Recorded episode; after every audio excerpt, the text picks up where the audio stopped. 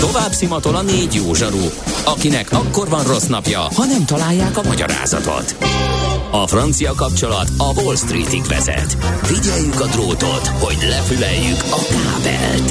Folytatódik a millás reggeli, a 90.9 Jazzy Rádió gazdasági mapetsója. A pénznek nincs szaga. Mi mégis szimatot fogtunk. A Millás reggeli fő támogatója a Schiller Autó család ZRT. Skoda Schiller márka kereskedés Újpestről. Schiller Autó család. Autók szeretettel. Jó reggelt kívánunk, 9 óra 18 perckor folytatódik a Millás reggeli a 9.9 Jazzy Rádion Kántor Endrével. És Mihálovics Andrással. 0 30 20 10 9 0 9 SMS, WhatsApp és Viber számunk, és ez le, meg lehet szórni bennünket üzenetekkel. Nagyon élvezetes volt az Iskola Rádió mai adása is a Dél-Afrikai Köztársaságról. Ha ilyen előadásokat hallgathattam volna az iskolában, talán másképp alakul minden, írja a hallgató e, például. No, e, menjünk is tovább, mert dolgunk van. Nem tudod, mi az üsző? Még sosem forgatta a látszatolót? Fogalmat sincs, milyen magas a dránka? Mihálovics gazda segít? Mihálovics gazda, a millás reggeli mezőgazdasági és élelmiszeripari magazinja azoknak, akik tudni szeretnék, hogy kerül a tönköly az asztalra. Mert a tehén nem szálmazsák, hogy megtömjük, ugye? A rovat támogatója a Takarékbank. Van egy podcast, a Körforgásban című podcast, ők mezőgazdasági témákat boncolgatnak mostanában. Egyébként fenntartató fejlődéssel foglalkoznak, és hát most a mezőgazdaságban terítéken tíz részen keresztül járnak körbe különböző témákat Tomaj Zsófi és Buri Évi ebben a podcastben. A fenntartató mezőgazdaság, tól a talaj szerepén, a regeneratív gazdálkodáson át a környezet tudatos táplálkozásig, e, és hát a, ebben a podcastben megszólaló szakértőkkel beszélgetünk mi is. Mai témánk e, ez az okostányér, meg űzzük szám, vagy felejtsük el az avokádót, nem tudom milyen munkacímeket lehetne falazni mellé. Egy a lényeg, a környezet tudatos étkezésről lesz szó, szakértőnk pedig Kistót Bernadett, dietetikus, a fenntartható táplálkozás szakértője. Jó reggelt kívánunk! Szép jó reggelt! Bevezetőként nekem az jut eszembe, hogy a magyarok étkezési szokásai, hogy is fogalmazzak finoman, egyáltalán nem túl egészségesek és nem túl és modernek. Nem fenntarthatóak. és, hát és a hipermarket ilyenkor, irányítja azt, hogy mi kerül az asztalra. Nem, az a pénztárca irányítja. És ilyenkor van-e, ér, van-e értelme még a fenntarthatósággal is ostorozni az egybegyűlteket? Hát igazából az a jó hír, hogy azzal, hogy ostorozzuk őket, hogy egészségesebben táplálkozzanak, gyakorlatilag fenntarthatóbban is táplálkoznak. Mert igen, abszolút nem fenntartható a táplálkozásuk, sem az egészség szempontjából, sem a környezet szempontjából. Azt tudni kell, hogy az európaiak közül is um, eléggé rossz helyen áll a, a magyarok táplálkozása sok, sok szempontból zöldséggyümölcs fogyasztásunk elmarad messze az ajánlottól. Kutatások mutatják meg, hogy összvisz az ilyen 65 a, a magyaroknak az, aki napi szinten mondjuk tesz bármilyen zöldséget az asztalra vagy a tányérra, a maradékuk ki tudja, hogy két naponta, három naponta, hetente, vagy még annyira sem. Ezen kívül a zsírfogyasztásunk nagyon-nagyon magas, európai átlagban is, ami magával húzza a szívérendszeri betegségeket, amik a főhalálokoknak számítanak ma, ma Magyarországon. A rostfogyasztásunk elmarad, ami szintén a zöldséggyümölcs fogyasztás alulfogyasztásából ered.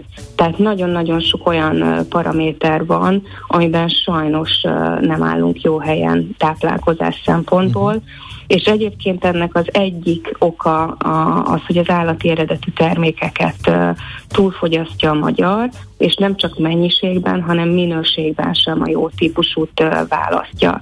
És itt ér össze gyakorlatilag az egészségesebb, a fenntarthatóbbal, hogyha több növényi eredetű kerülne az asztalra, kevesebb állati eredetű, azt már tudjuk, hogy a környezet szempontjából is kedvezőbb, és az egészség szempontjából is, például egy zsírfogyasztás szempontjából is kedvezőbb lenne. Tehát gyakorlatilag itt ér össze az, hogy az egészségesebb, egyben fenntarthatóbb is, és két legyet üthetnénk egy csapásra, ha, ha követnénk a, az egyszerű ajánlásokat, de gyakorlatilag azt látjuk az elmúlt évek, évtizedek kutatásaiból, amik azért legalább négy-öt évente megismétlődnek, hogy a tendencia nem nagyon javul. Oké, okay, hát ez... szempontjából csak, az valahogy átment a köztudatba, hogy, a, hogy túl sok cukor az nem jó, de a többi szempontból sajnos nem, nem látunk javulást. Ez, ez, ez, ez pénztárca függő jelentősen, Igen, pont ezt nem? akartam én is felvetni, hogy lehet, hogy nincs hát pénzünk erre az az igazság, hogy, hogy érdekes, de nem. Elég kevés kutatás van arról, ahol nézik a jövedelmet, és azzal kapcsolatosan a táplálkozást. Gyerekek körében végeztek egy ilyet, a, a szülők jövedelem szintje, régiós bontás, a tanultság, és ezzel kapcsolatosan a gyerekek táplálkozási szokása, és nagyon érdekes eredmény született olyan szempontból, hogy abszolút nem a jövedelem határozta meg azt, hogy milyen típusú élelmiszereket vásároltak a szülők a gyerekeknek, hanem a, hanem a tanultság. Aha. Tehát egy tájékozottabb, az egészségre, az egészségtudatosságra nyitottabb szülő, ha nem is volt a jövedelem szintje, amit ő bevallott, olyan magas, mint egy másik csoportnak, mégis az egészségesebb élelmiszereket választotta. Tehát nem a jövedelemmel volt összefüggésben a táplálkozás. Uh-huh. Nyilván ez nem akkor született ez a kutatás, ez két éves, mint most, hogy ilyen iszonyatos élelmiszer áremelkedések vannak. Tehát Ennek lesz hatása egyébként? Uh, hogy így, így megdrágult? Uh, azért, mert hogy azok a, a termékek is megdrágultak, ami ami nem túl egészséges, de azok is, amik, amik igen. Tehát, hogy a zöldség gyümölcsárakat nézve az ember szörnyűködik, de közben látjuk, hogy a kenyérinfláció is például a legmagasabb volt Európában. Pontosan. Egyébként én két um, ágat látok ebben. Az egyik az, hogy például ez a, hogyha már a kenyérnél járunk, akkor ez a, a kézműves kenyérnek az ára eddig ugye nagyon sokkal magasabb volt, mint egy hipermarketben kapható kenyérnek az ára, és ezek egy, egy picit most kezdenek összeérni. Tehát látok ilyen szempontból egy olyan tendenciát, hogy az, ami eddig ilyen elérhetetlen vagy luxusnak számított, ezek a klasszikus kézműves kategóriák, ezeknek az árához már közelít, ha nem éri be az olyan termék, ami mondjuk kevésbé rostús, vagy nem kovásszal készül, hanem élesztővel, hogyha maradunk a péksüteményeknél. Tehát van egy, egy ilyen tendencia, ami talán elviheti az embereket afelé, hogy, hogy rájönnek, hogy hát gyakorlatilag ami, ami tudatosabb választás, az már nem is annyival drágább. De Bernadett, bocsánat, hogy, hogy ezen lovagolok, hogy én az elején így, így benyögtem azt, hogy a hipermarket irányítja azt, hogy mi van az asztalon, uh-huh. mert hogy ez is... Hát ezt egy, lehet kapni. Egyrészt, másrészt, Igen. És, és pont az, hogy a, a, van egy bőségzavara, ami legalábbis annak tűnik. De amikor bemegy a vásárló, akkor olyan dolgokat látott, amit az év minden napjában megtalál. És nem idény zöldségek vagy, uh-huh. vagy idény gyümölcsök vannak, meg olyanok, amik itthon is megteremnek, és nincsen CO2 lábnyoma, ha, vagy akkora nincsen, hanem, hanem gyakorlatilag ugyanaz a banán 0-24-ben egész évben. Pontosan. Igen, ez egy nagyon nagy probléma. Ez a másik, amit látok, mint hát talán mondható pozitívumnak, hogyha az élelmiszer emelkedésről beszélünk, hogy a nem idényszerű zöldségnek, gyümölcsöknek az ára azért most már tényleg sokszor az elérhetetlen vagy megfizethetetlen kategória lesz, és az lesz a normál árkategória, ami idény, mert abból van kínálat, annak az ára egy, egy megengedhetőbb mhm. kategória. De igen, a fenntarthatóság szempontjából ez a lokalitás és az idényszerűség, ez gyakorlatilag elmossa az a, az a változatos kínálat, hogy, hogy tényleg cukkinit egész évvel lehet kapni, meg málát, meg epret is. Mm, vannak divatos irányzatok, keto diéta, harcosok diétája, fehérje diéta, stb. stb. Ezek mennyire fenntarthatók? Mert itt az avokádót láncsa hegyre tűztük, hogy le az avokádóval, ez volt a munkacíme a beszélgetésnek, ami, ami mondjuk zöldségnek minősül, de hát ugye nem nagyon terem meg Magyarországon, és valahol én olvastam egy tanulmányt arról, hogy hogy ez az egyik legfenntarthatatlanabb növény, mert hogy majdnem biztos, hogy szállítani kell egy csomót, és még a termesztése is meglehetősen zabálja az erőforrásokat. Pontosan, és nagyon drága, és ha kiszedjük a magot, akkor látjuk, hogy mennyire kevés marad ebből a, ebből a termékből. Nem, egyáltalán visszatérve ezekhez a nagyon szélsőséges diétákra, ezeknek mindig az a kudarcuk, hogy nem fenntarthatóak. Mert, mert az ember nem tudja hosszú távon vinni őket.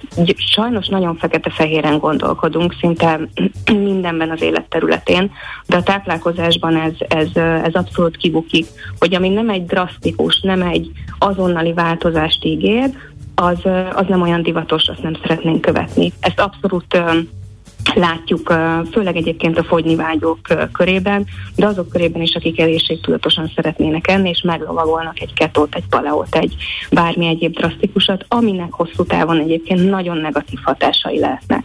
Tehát abszolút arról beszélünk, hogy kis lépésekben kéne változtatni. Tehát jelenleg annyira rossz az átlag magyarnak a táplálkozása, hogyha már csak egy minimális változtatást teszünk, tehát mondjuk minden egyes étkezésre teszünk zöldséget a tányéra, ami jelenleg nincs ott a köretünk felét kicseréljük valamilyen típusú zöldségköretre. Mondjuk nem minden étkezéshez eszünk húst, hanem felváltjuk növényi eredetű fehérje forrásokra.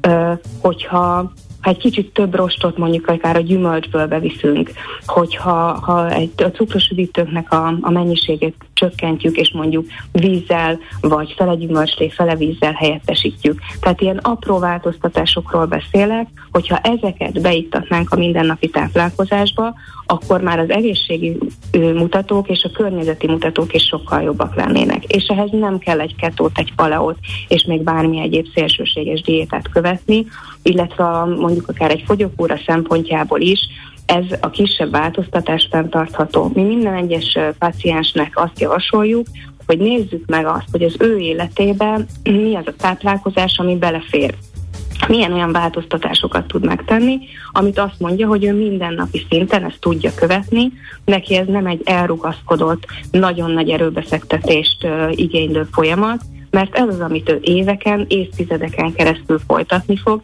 és lassacskán olyan szinten be tud építeni a mindennapjaiba, hogy ez már nem egy diéta lesz, hanem ez lesz a normál étrendje. Uh-huh. Ez az, ami hosszú távon cél tud elérni, és nem az, hogy pár hónapig követek valamit, alig bírom ki, mindenem fáj, még a társasági rendezvényekből is kimaradok, mert én aztán nem ehetek semmit, amit ott a többiek esznek, megunom, és pár hónap után abba hagyom, és gyakorlatilag ezzel negatívabb hatást értem el, mintha nem csináltam volna semmit, mert ezeknek a diétáknak hmm. sajnos ez az eredménye. Hol találunk kapaszkodót? Mi beszéltünk korábban az okostányérról itt a műsorban egy pár évvel ezelőtt, ez azóta van, működik, ez használható, frissül?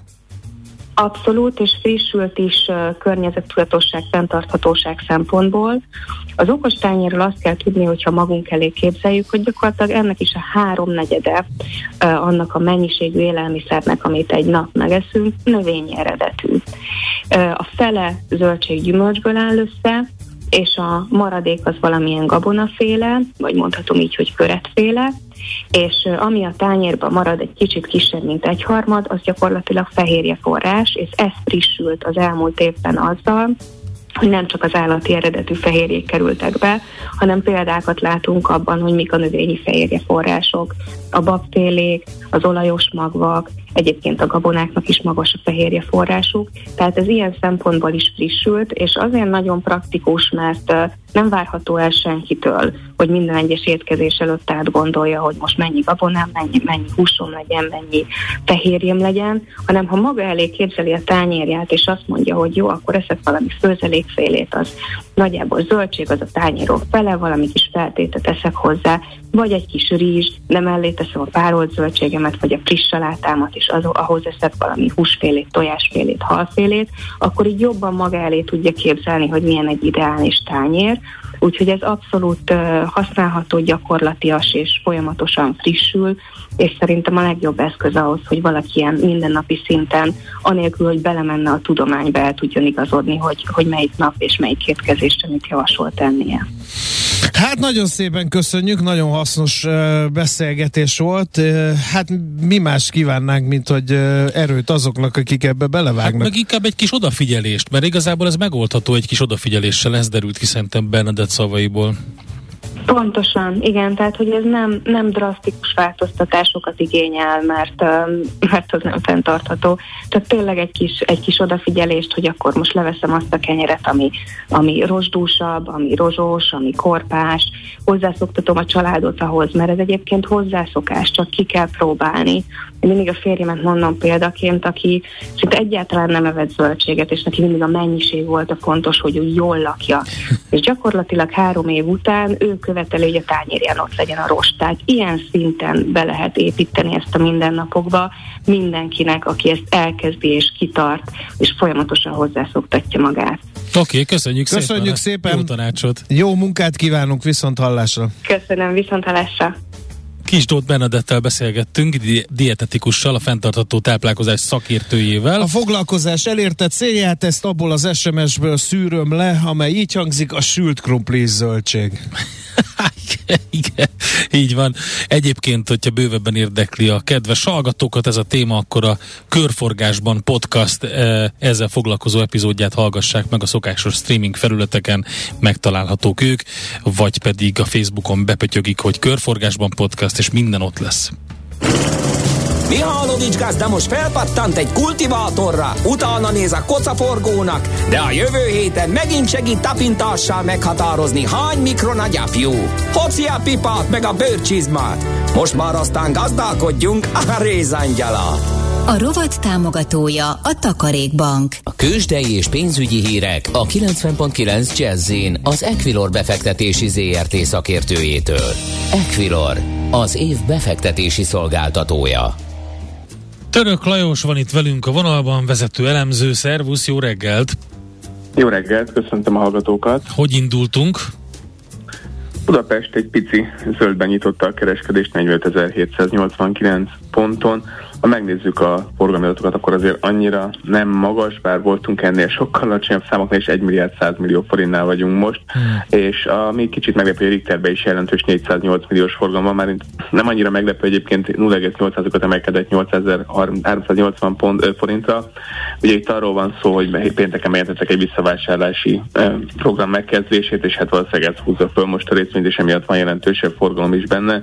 A másik nagy forgalom 588 millió forinttal az OTP-ben van, ez 10.805 forinton kereskedik minimális pluszban. A MOL csökken, ugye itt most felreppent, hogy nem biztos, hogy marad az ársapka januártól, itt azért erre figyelni kell mindenképpen, most 2758 forinton van 0,4%-ot csökkenve, Magyar Telekom minimális 12 milliós forgalom mellett több mint fél százalékos pluszban 331,5 forinton van. Mi van a forinttal? A forint nagyon érdekes képet mutat, hogy itt hajnalban, tehát a kereskedés megkezdésért ilyen 409 forint fölött voltunk, innen 406 forint 80 fillérre is erősödtünk, és most 407 forintot és 84 fillért adni egy euróért, tehát mondhatjuk, hogy továbbra is óriási a csapkodás. Ugye továbbra is 18%-on lett meghirdetve az egyhetes betéti tender, itt már korábban voltak olyan eh, plegykák is esetleg, hogy ezt nem fogja tartani feltétlenül a magyar jegybank, de egyetről továbbra kitart mellette az egynapos betéti tenderről van szó, és azt látjuk egyébként, hogy dollárral szemben is ezért gyengülünk, 391 forintot és 3, vagy bocsánat, erősödünk, 391 forintot és 31 fillért adni egy dollárért, és ami viszont érdekes, hogy az Lotyival szemben viszont valóban gyengülünk, itt 87 forintot és 22 fillért kell most adni, tehát az egész régió egyébként erősödik mind az euróval, mind a dollárral szemben. Az euró-dollár kereszt most az 1.04-es szint fölött van, már 1.0425 most a keresztár folyam. Oké, okay. hát akkor valami földcsúszamlásszerű mozgást valami okozhat? Akár a forint, akár a, a részvénypiacon? Hát, hogyha a nemzetközi részvénypiacot nézzük egyébként, mert most nem volt még szó, azért negatív a hangulat, ilyen fél uh-huh. százalék körüli mínuszok vannak itt a kínai zavargások, amik mindenképpen e, fontosak, illetve a Covid miatti rezervások és ez miatti zavargások, tehát ha nemzetközi tőzsdéket nézzük, én erre figyelnék. Ha Magyarországot, akkor pedig hát Brüsszel, bármi és azzal kapcsolatban bármi, ez mondjuk a forint piacon, hát hogy mondjam, az utóbbi egy évben talán nem is akkora újdonság még a háború kitörése óta gyakorlatilag csak erre figyelünk szinte, úgyhogy továbbra is a forintra figyelünk, akkor ez van. A részvénypiacot pedig igazából kevésbé érinti, ez nyilván az egyedi hírekre lehet figyelni, de most szerintem egy kicsit nyugodtabb napok jöhetnek. Oké, okay, legyen így. Köszönjük szépen, jó kereskedés nektek! Köszönöm, sziasztok! Szervusz, szia! Török Lajos vezető elemző foglalta össze a reggel indult, de kb. 47 perce folyó kereskedést. Tőzsdei és pénzügyi híreket hallottak a 90.9 jazz az Equilor befektetési ZRT szakértőjétől. Equilor, az év befektetési szolgáltatója. Volt már olyan érzésed, hogy megtaláltad a választ? Aha, aha, aha. Heuréka élmény. Jövő kutatás a millás reggeliben. Csak jövő időben beszélünk. Nagyon érdekes eredmények születtek, egy ezüstérem és egy ötödik helyezés is a VRO vagy WRO Robot Olimpia világdöntőn.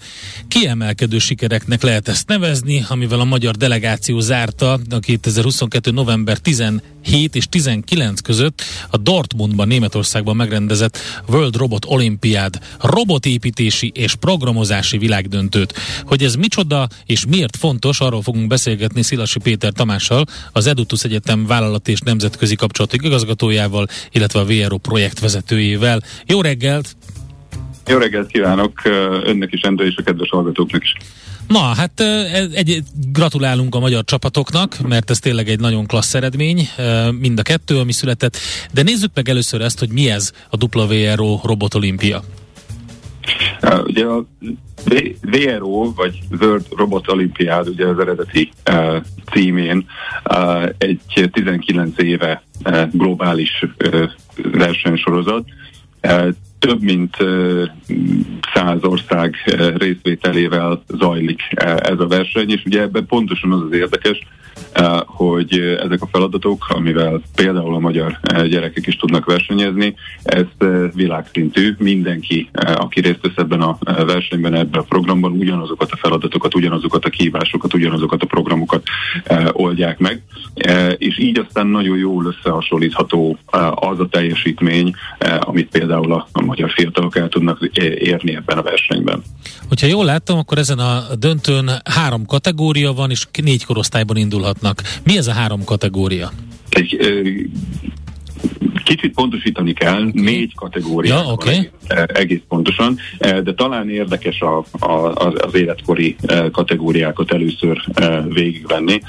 Ugye egészen fiatalon már az általános iskola elején, tehát 6-8 éves kortól már be lehet csatlakozni ebbe a versenysorozatba, és egészen 19 éves korig lehet a négy kategóriában versenyezni. Ugye ez nyilván azért érdekes, mert az egyes feladatformákban, kategóriák világban eh, azért érdemes eh, a három fős csapatok teljesítményét azért úgy elkülöníteni egymástól, hogy különböző eh, felkészültségi szinteket hogy mondjam, be, lehess, be lehessen határolni, egy kicsit a, a játékoknak vagy a feladatoknak a jellege is azért az életkori sajátosságokat tükrözi, de ezzel együtt nem, hogy mondjam, nem változik, hogy bizony robottal, programozott robottal és hogy mondjam, saját kreativitásra alapozva kell minden kategóriában megoldani a feladatokat. Ugye a négy kategória négy különböző verseny ágat jelent. Ugye azért mondhatja Endre a hármat, mert Magyarországon ebből a négy kategóriából négy, illetve a négy kategória három, háromban rendezünk csak egyelőre versenyeket. Az egyik az egy klasszikus, hogy mondjam, feladat takkal fölépített asztal, amin kettő és fél perc alatt a robotnak teljesen autonóm módon, tehát előre programozott formában végre kell hajtani egy, egy feladatsort, és itt nyilván az a kérdés és az a cél, hogy az előre megadott pontozási sém alapján ki az, aki a le, lehető legtöbb pontot tudja begyűjteni. Aztán egy másik kategória, ez egy, egy új versenyforma, amikor nem egy, hanem két külön robotot kell, ugye ugyanilyen versenypályán eh, folyik egyébként a játék, eh, két robotot kell eh, a, a csapatnak összeállítania, ezeknek a robotoknak valamilyen módon együttműködnie, kommunikálnia kell, és ez mondjuk egy páros tenisz formájában kell elképzelni ebben az évben. Korábban ugye hasonlóképpen sport feladat volt, akkor focizni kellett, most egy ilyen tenisz játékot imitál a második feladat, és az a feladat, az a játék, hogy a saját térféről minél több labdát át kell juttatni az ellenfél oldalára, csak hát ugye nyilván a játék nehézsége az, hogy az ellenfél is ugyanígy ugyanezen a pályán játszik, tehát amit mi átdobáltunk labdát, azt ők szépen megpróbálják visszadobálni. Úgyhogy egy meglehetősen interaktív és látványos versenyszámról van szó. A harmadik olyan kategória, amit Magyarországon ter- is rendezünk, ez meg kell, hogy mondjam őszintén az én személyes kedvencem, amikor a csapatok egy-egy innovációs projektet állítanak össze, és egy klasszikus kiállításokról ismert kétszer kettő méteres kiállítási standon van lehetőségük, hogy ezt a projektet bemutassák. Itt elindulunk onnan, hogy a piciknél egészen kis látványos, kedves kis projektek születnek, nyilván robotikai megoldással már itt is, viszont a nagyoknál már konkrét termékekig eljutunk, ráadásul olyan termékekig, amik adott esetben piacra is vihetők lehetnek, és mindenképpen a senior kategóriában tehát 16-19 éves korosztályban már arra is oda kell figyelni, hogy ez milyen hasznot hajthat a társadalom számára, és milyen módon lehet ez mondjuk fenntartható, tehát konkrét gazdasági számításokat is kell e, végrehajtani. Nekem egy kérdés jutott eszembe, hogy ezt az ismeretanyagot hogy lehet felszedni a gyerekeknek, hogy elindulhassanak ezen a versenyen, mert hogy ezt gyanítom az általános iskolában, meg a középiskolában nem tudják megszerezni. Hát ugye a jó hír az az, hogy egyébként a, a, az alap alapvető ismeretanyag, az azon túl, hogy, hogy nyilván jellemzően szakkörök keretében el lehet kezdeni ezeket a robotokat programozni, tanulni, mert nyilván ezt azért nem nagyon lehet kikerülni, de az alapvető ismeretanyag az azáltal található meg, vagy azáltal szedhető magára a gyerekeknek, ahogy, ahogy kérdezett, hogy, hogy van egy feladat, és ők saját maguk néznek ezeknek a dolgoknak utána. Tehát uh-huh. pontosan azért érdekesek ezek a versenyek, és ezért, azért érdemes ez a tevékenységi forma, eh, mert itt nem az iskolai kötelező elvárások eh, alapján és miatt fognak a gyerekek eh, tanulni és fejlődni, hanem azért, mert egész egyszerűen szeretnék megoldani azokat a feladatokat, amiket kapnak, saját belső motiváció alapján ők működnek, saját belső motiváció alapján keresnek interneten, könyvekben, könyvtárakban ismeretanyagot, hogy ezeket a... a Ez megvan, tehát hogyha én most motivált vagyok ettől a beszélgetéstől, és szeretnék az Endrének egy robotot építeni, ami odébb teszi a kávés csészéjét, a, ezt én autodidakta módon meg tudom tenni? E, tulajdonképpen akár meg is tudja tenni. Ugye ahogy, ahogy egy mobiltelefon már lassan meg e, tudunk szerelni e, YouTube videók alapján, e, nagyon hasonló módon e, összeszedhetők azok az inf- e, ismeretek, információk az internetről, ami akár autodidakta módon is fejleszthető. Nyilván és természetesen, és ebben teljesen igaza van a kérdésében, érzem ezt az élet, e, jobb, hogyha ez valamilyen szervezett módon, e, és egy kicsit pedagógiai szempontból módszertanilag is összerakott e, előrehaladási formában történik. Tehát nem véletlen, hogy azért a sikeres csapatok mögött nagyon-nagyon jól felkészült kócsok, olyan pedagógusok, akik nem csak a hagyományos oktatási módszertant ismerik, hanem a, a projektpedagógiában is elmélyedtek, vagy elég bátrak ahhoz, hogy kipróbálják saját maguk. Tehát jellemzően ilyen pedagógusok, vagy, vagy szülők, vagy kócsok állnak.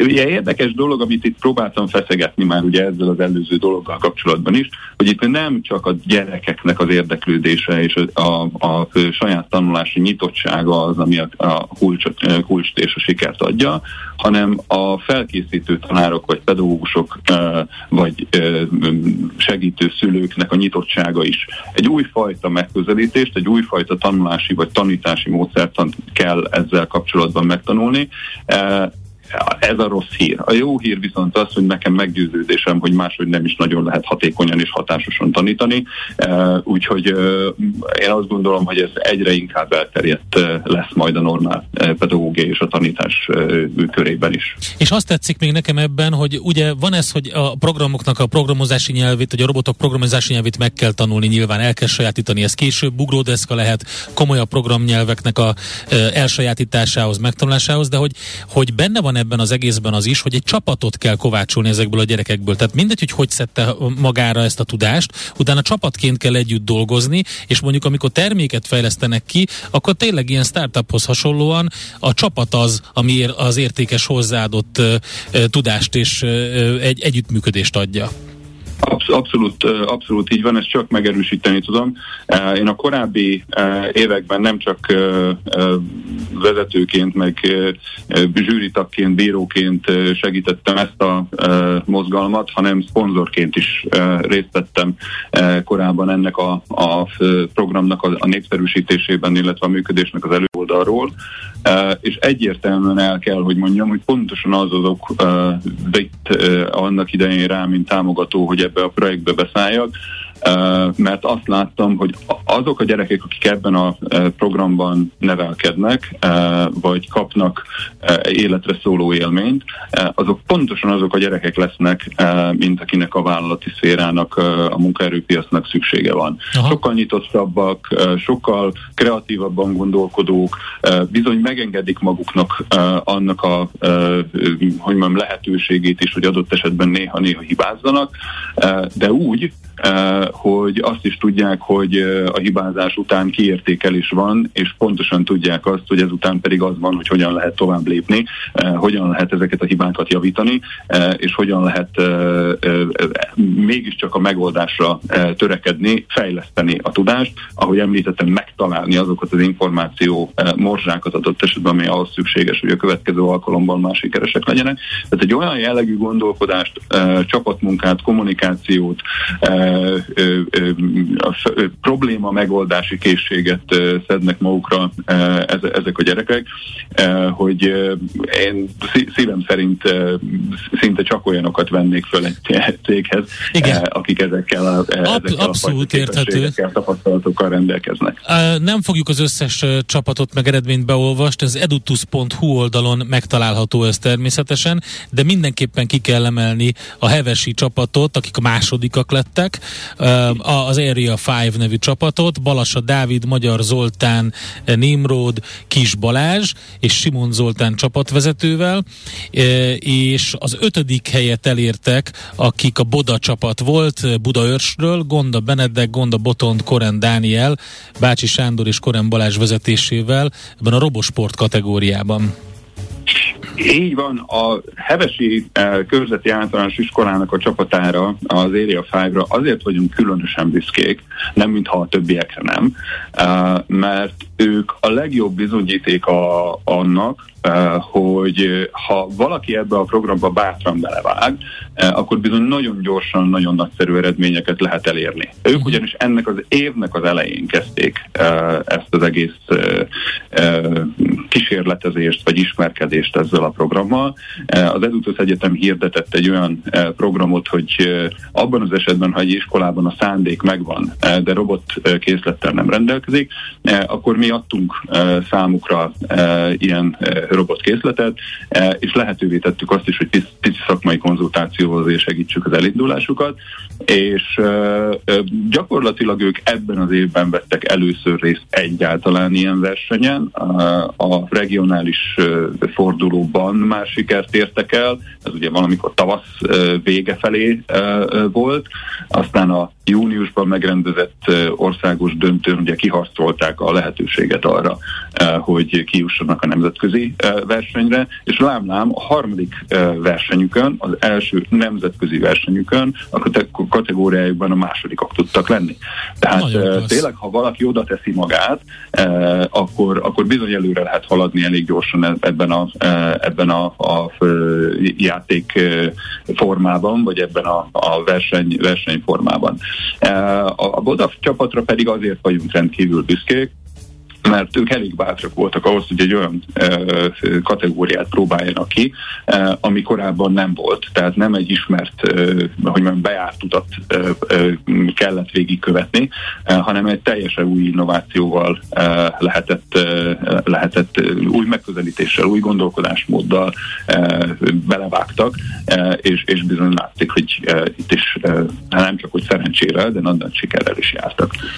Hát gratulálunk nekik, edutus.hu VRO világdöntő, érdemes megnézni az eredményeket. Nagyon szépen köszönjük az információkat, és akkor e, sok sikert a tehetségpulból való e, felvételhez, munkafelvételhez mindenkinek, aki, akit érdekelnek az ilyen kreatív, van gondolkodó fiatalok. Tamás, köszönjük szépen az infokat. Köszönjük, köszönjük szépen, és talán még egyetlen egy fél mondat. Az edutus.hu oldalt azért is érdemes nézni, mert meg fogunk hirdetni idén e, most e, pár napon belül egy olyan versenyt, e, amiben praktikusan bárki csatlakozhat, iskolai csapatokon kívül, egy online verseny, e, tehát ezt az Edu Robotics kapot e, kell esetleg keresni majd ezen az oldalon.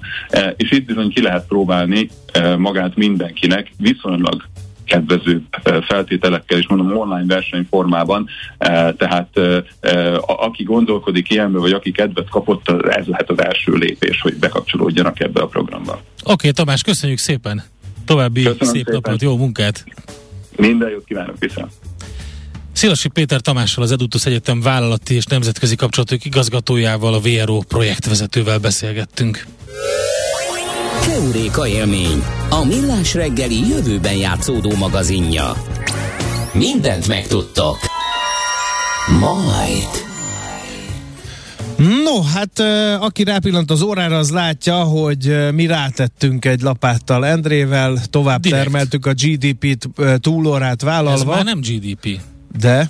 Nem, ez már nem. Össznemzeti boldogság. Ez már össznemzeti boldogság, Ezzel így van. Köszönjük szépen. Válaszolj úgy, a rajongóidnak, András, mert e-mailbe zaklatnak. Engem miért? Téged, hogy te vagy a, nem tudom, ilyen überlatívusok minden, tehát az arra válaszolj, azzal foglalkoz. Én nem tudom ezt. De, de azzal. interpretálni, viszont annak a kisfiúnak, aki e, nek az édesanyja, vagy valamelyik szülője azt írta, hogy négy és fél éves kicsit beteg kisfiam azt üzeni, hogy a Mihálovics gazda aranyos, hogy oda odaadja a sisakját kölcsön, hát ezért éri meg időnként rádió műsor készítéssel is foglalkozni.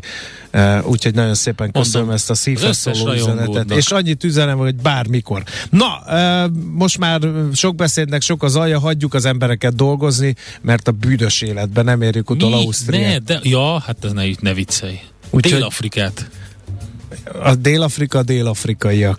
Na, köszönjük szépen, szép napot mindenkinek, sziasztok! Holnap jövünk megint 6.30-tól. Már a véget ért ugyan a műszak, a szolgálat azonban mindig tart, mert minden lében négy kanál. Holnap reggel újra megtöltjük a kávés bögréket, beleharapunk a fánkba és kinyitjuk az aktákat. Addig is, keressetek minket az arcaktákban, a közösségi oldalunkon. A mai adás podcastjét pedig holnapunkon. Millás reggeli, a 90.9 Jazzy Rádió gazdasági mapetsója. Ha csak egy műsorra van időd idén, tégy róla, hogy ez legyen az. Csak egy dolog lenne még. A Millás reggeli fő támogatója a Schiller Autó család ZRT. Skoda Schiller márka kereskedés Újpestről. Schiller Autó család. Autók szeretettel.